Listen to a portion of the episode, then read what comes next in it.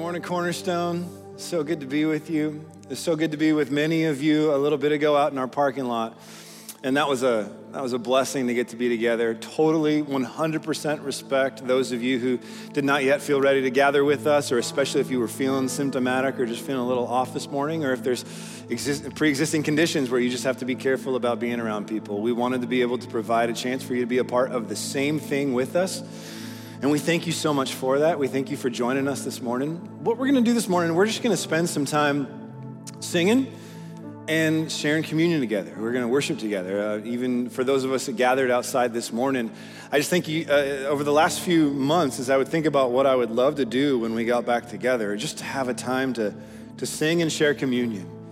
And it was so good to do that. Um, It was so good to do that a little bit outside this morning. I didn't know that I would get to be the one who would lead us in our communion time, but with Todd still being out of town on vacation, Todd, family, hope y'all are having a great time together, getting refreshed. But for those of us who are together, I'm so excited to get to spend some time walking through what, what, what communion is all about this morning. This is what I'd love to do before we spend a little bit more time singing. I'd love to talk with you a little bit of, just about what communion represents and especially how, how we go about doing it here at Cornerstone.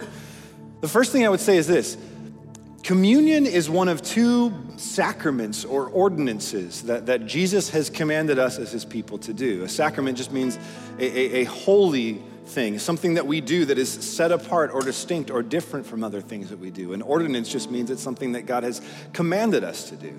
The first sacrament that Jesus gave us is baptism, this, this one-time initial act whereby a person identifies themselves with Jesus through his death and resurrection. That marks someone's entry into this new covenant community of the church, and it comes first.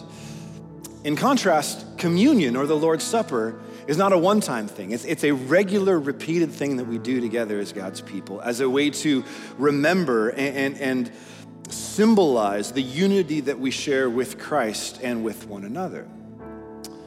So what we do here at Cornerstone, we, we hold that baptism or that communion is something that is intended for those who are followers of Jesus Christ, who have committed to follow him and have done that publicly through baptism, through that initial act, that initial ordinance of identifying with Jesus. So what I would say to you is, if you're watching this morning with us and you're not someone who has yet committed to follow Jesus, or perhaps you're someone where you're a follower of Jesus, but for one re- reason or another, you have not committed yet through that act of baptism, I would ask you just to participate with us by watching and listening and learning as we share this simple, beautiful meal. For those of you who will be taking it with us, I would say if you haven't already, take some time to either grab a few crackers or some bread and some juice or wine, like grape juice or wine or something like that, that you can use to, to share in this together in a few minutes. But one other thing I would mention to you is this. Because this simple meal, this bread and cup, symbolizes our unity, not only with Jesus, but with one another as, as a family. If there's anything in your life, anything in your relationship with another brother or sister that would dis, that is disrupting that unity, if there's any sin that you know between you and the Lord you have not yet confessed and sought his forgiveness for, if there's an argument, a disagreement that you've had with another brother or sister, your spouse, your children, your parents, something like that, and you have not yet reconciled and asked for forgiveness, man, a great thing to do over these next few minutes as we prepare to take communion is to pull each other aside, to ask for forgiveness, to grant forgiveness, to pray together with one another. So that way, as we take this meal that symbolizes our unity, we will have dealt with things that would get in the way, obstacles to our unity beforehand. But as we begin and as we turn to sing a few more songs, would you pray with me? Jesus, we thank you for this morning. We thank you for the opportunity to gather as your people at your table. Thank you for the deep significance, the deep meaning that there is in this simple bread and cup. Lord, thank you that you draw near to us, that you are present with us through your Holy Spirit, but that especially at this meal, you share your presence with us in a way that, that unites us deeper together as followers of Jesus. Would you do that, Lord? Would the, the ramifications of our time together this morning be a church that is more united, more humble, and more ready to serve you in the opportunities that you give us over this coming week? I ask this in your name, Lord Jesus. Amen. Amen. Psalm one oh five reads, "Give praise to the Lord, proclaim his name. Make known among the nations what he has done. Sing to him. Sing praise to him. Tell of all his wonderful acts. Glory in his holy name. Let the hearts of those who seek the Lord rejoice. Look to the Lord and his strength. Seek his face always. Amen.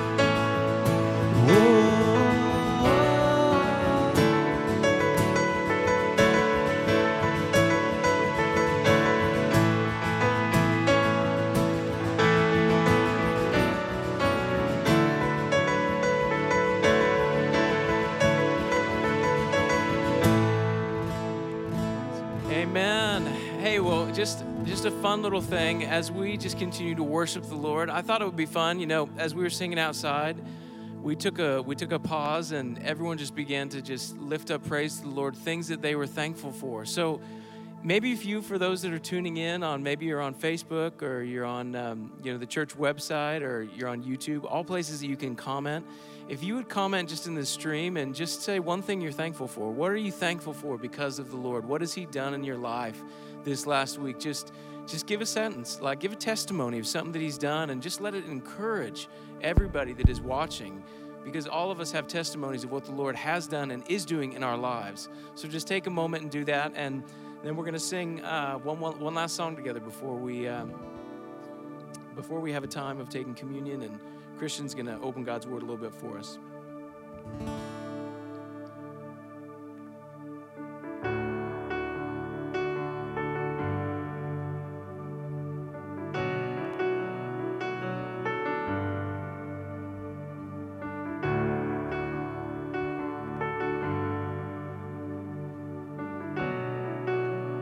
Christ alone.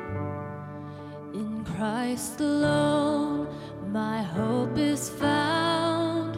He is my light, my strength, my song. This cornerstone, this solid ground, firm through the fiercest drought and storm.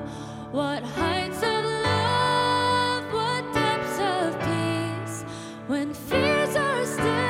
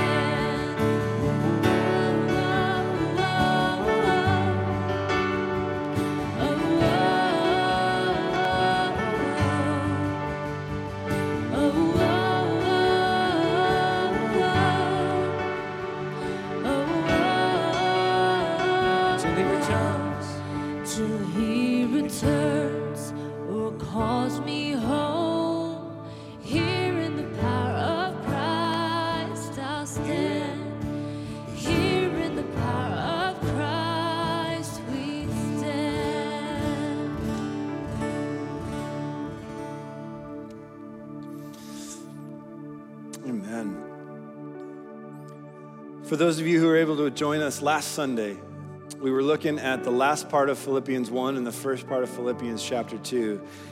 And we saw this call that Paul gives to the church in Philippi and to us, the church in Simi Valley at Cornerstone, to let our manner of life be worthy of the gospel. To not only believe the truth of the gospel, to trust in Jesus for our salvation, but also to model our lives, the manner of our lives, after the example of sacrificial servant love that we see in Jesus. We saw Paul call us to renounce rivalry and self-promotion, and instead he says, in humility, to consider one another as more significant than ourselves, especially those who tend to be seen as less significant, either in our society or even by us. To not only look out for our own interests, but also the interests of each other. We saw from that passage that this like-mindedness for the gospel, being of one mind, one soul, one heart, as he keeps saying in that passage, it all centers around these two ideas of unity and humility. That we are unified around the call to, in humility, can give greater significance to each other than we try to get for ourselves. But that humility is not just what we're unified around, it's as we pursue humility that we are enabled to grow in our unity. That's why I think there's no better way for us to follow up that conversation than by sharing the Lord's Supper, because the Lord's Supper is all about unity and humility. This simple meal, this simple bread and cup, it's a meal that humbles us. That's the first thing I want to say. This, this Lord's Supper is meant to humble us, that regardless of how important you may be in your world, in your profession, in your career, regardless of how much power or status or money you may have or not have, none of that matters at this table. We do not earn our spot at this table. None of us comes to this supper because of our own accomplishments, our own achievements. But I also say in the same way, none of us are kept from this supper based upon our lack of accomplishment, our lack of achievement, our failure. Instead, we find grace at this table because of Jesus's achievements, because of what he has accomplished. Through his obedience to the Father, even to the point of death on the cross, his victorious resurrection three days later, his ascension in glory, exaltation to the right hand of God the Father, his pouring out of the Holy Spirit to give new life and to indwell those who believe this gospel message. That's why we come to this table. We come to this table needy and surrendered, renouncing our own efforts, our own self-promotion. We come humble. And when we come to this table in humility, we find Jesus welcoming us, saying, yes, you can be here. I have made a place for you here. We find grace at this table for those who come in humility. Because not only does this meal humble us, this is a meal that teaches us what humility looks like. As I was reflecting on that this week, my attention was drawn to Luke twenty-two, one of the passages in the Gospels in which Jesus, when we read of Jesus instituting this Lord's Supper in this Passover meal right before his, his betrayal and arrest and trial and crucifixion. The, the interesting thing in Luke twenty-two, in Luke's account of it, is immediately after Jesus institutes the Lord's Supper, it says that a, dis, a, a dispute, an argument broke out amongst the disciples in the room over which of them was the greatest. How strange. Which one had the highest position, who could sit closest to Jesus, who was where on the pecking order, maybe even who was the lowest performing and therefore in their eyes the most likely to betray Jesus. But in the midst of this, this response that was so the antithesis of what this meal was about, listen to how Jesus responds. Luke twenty-two, verse twenty-five. He said to them, the kings of the Gentiles enti- exercise lordship over them, and those in authority over them are called benefactors, but not so with you. Rather, let the greatest among you become as the youngest or the less, and the leader as the one who serves. For who is greater, the one who reclines at the table or the one who serves? He's picturing, again, the very meal setting that they were in. Typically, you'd have the host, the, the owner of the house or something, who would be leading the feast, who would invite the guests, who would take the seat of honor around the table. And his servants would be around the outside of the room to, to bring them what they need. They would be standing around the outside. And so Jesus says, look at us right now. Who, who usually has the highest position? Is the person seated at the table or the one standing around waiting to wait on them? But then he says this, is it not the one who reclines at the table? But I, he says, I am among you as the one who serves. Jesus is saying to his disciples, if you want to understand what authority looks like in my kingdom, if you want to understand what greatness looks like in my kingdom, you're going to have to look at that at this through different lenses. You're going to have to look to me. I am among you as one who serves, even though I have the highest position, even though I have the greatest status. In the way that John recounts this scene in John chapter thirteen, he's the one of the Gospels, who, uh, gospel writers who gives us this beautiful picture of Jesus in the middle of this meal, getting up, putting a towel around his waist and going person by person around, washing his disciples' feet.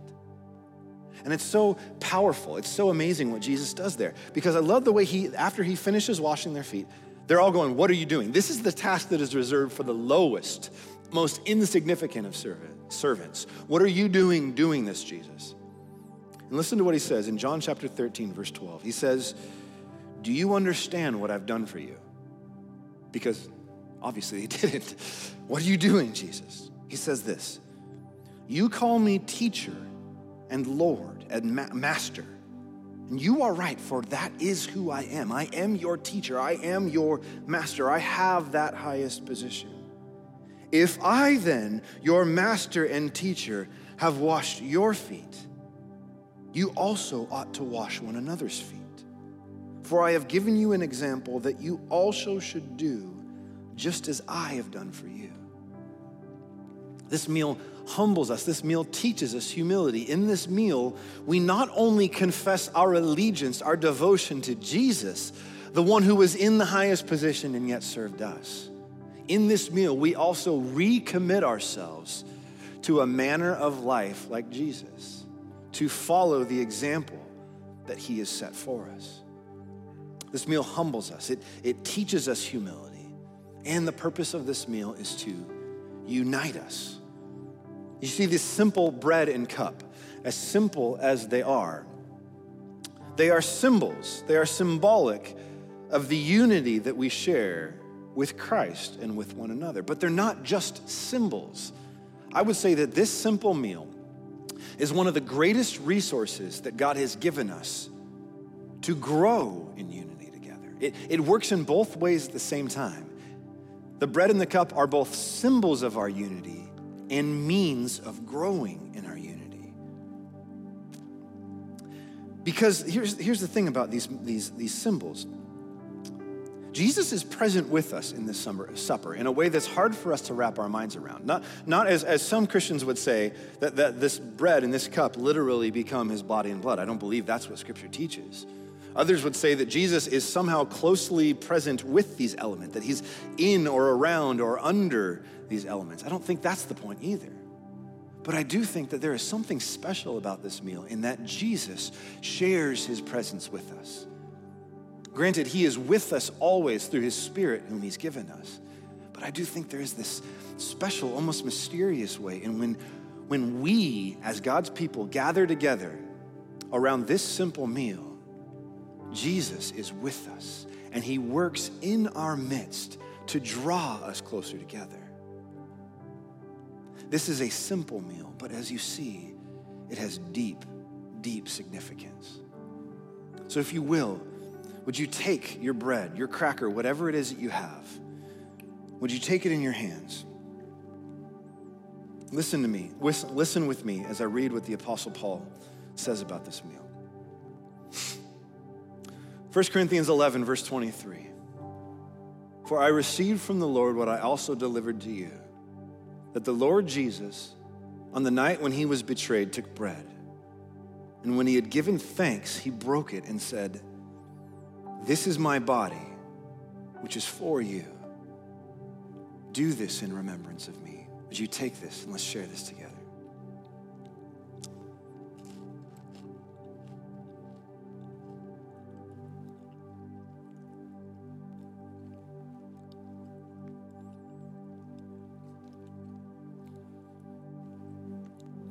Paul continues in verse twenty-five. In the same way also he took the cup after supper, saying, this cup is the new covenant in my blood. Covenant is just a big Bible word that means a, a publicly acknowledged relationship. Not assuming, oh yeah, Jesus is my homeboy or something like that, but, but saying, Jesus, I have committed my life to you. You have demonstrated your love for me, and we are bound to each other. We are connected to one another through this meal. This cup, Jesus says, is the new covenant in my blood.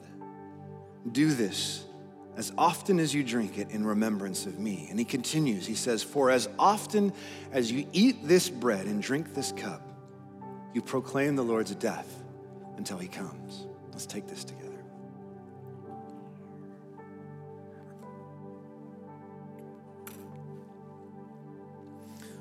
Jesus, we thank you for having us as your guests at your table. As we come to this table, we, we do not come based upon our own accomplishments, our own importance. We come humble. We come committed to live a manner of life like you did. We do not do this perfectly, and we thank you so much for the grace that we find in this table. We thank you so much for the grace of your forgiveness. We thank you, Jesus, for your blood that was shed for us to ransom us from sin. We thank you so much for your body, which is for us. We thank you so much that we as your people get to gather in your name and proclaim your death until you come, because you are coming again. You told your disciples at that meal that you would not again drink from the fruit of the vine until you drink it new with us in your kingdom. We long for that day, Lord. This small meal does not satisfy our appetite. If anything, it only whets our appetite for that full feast.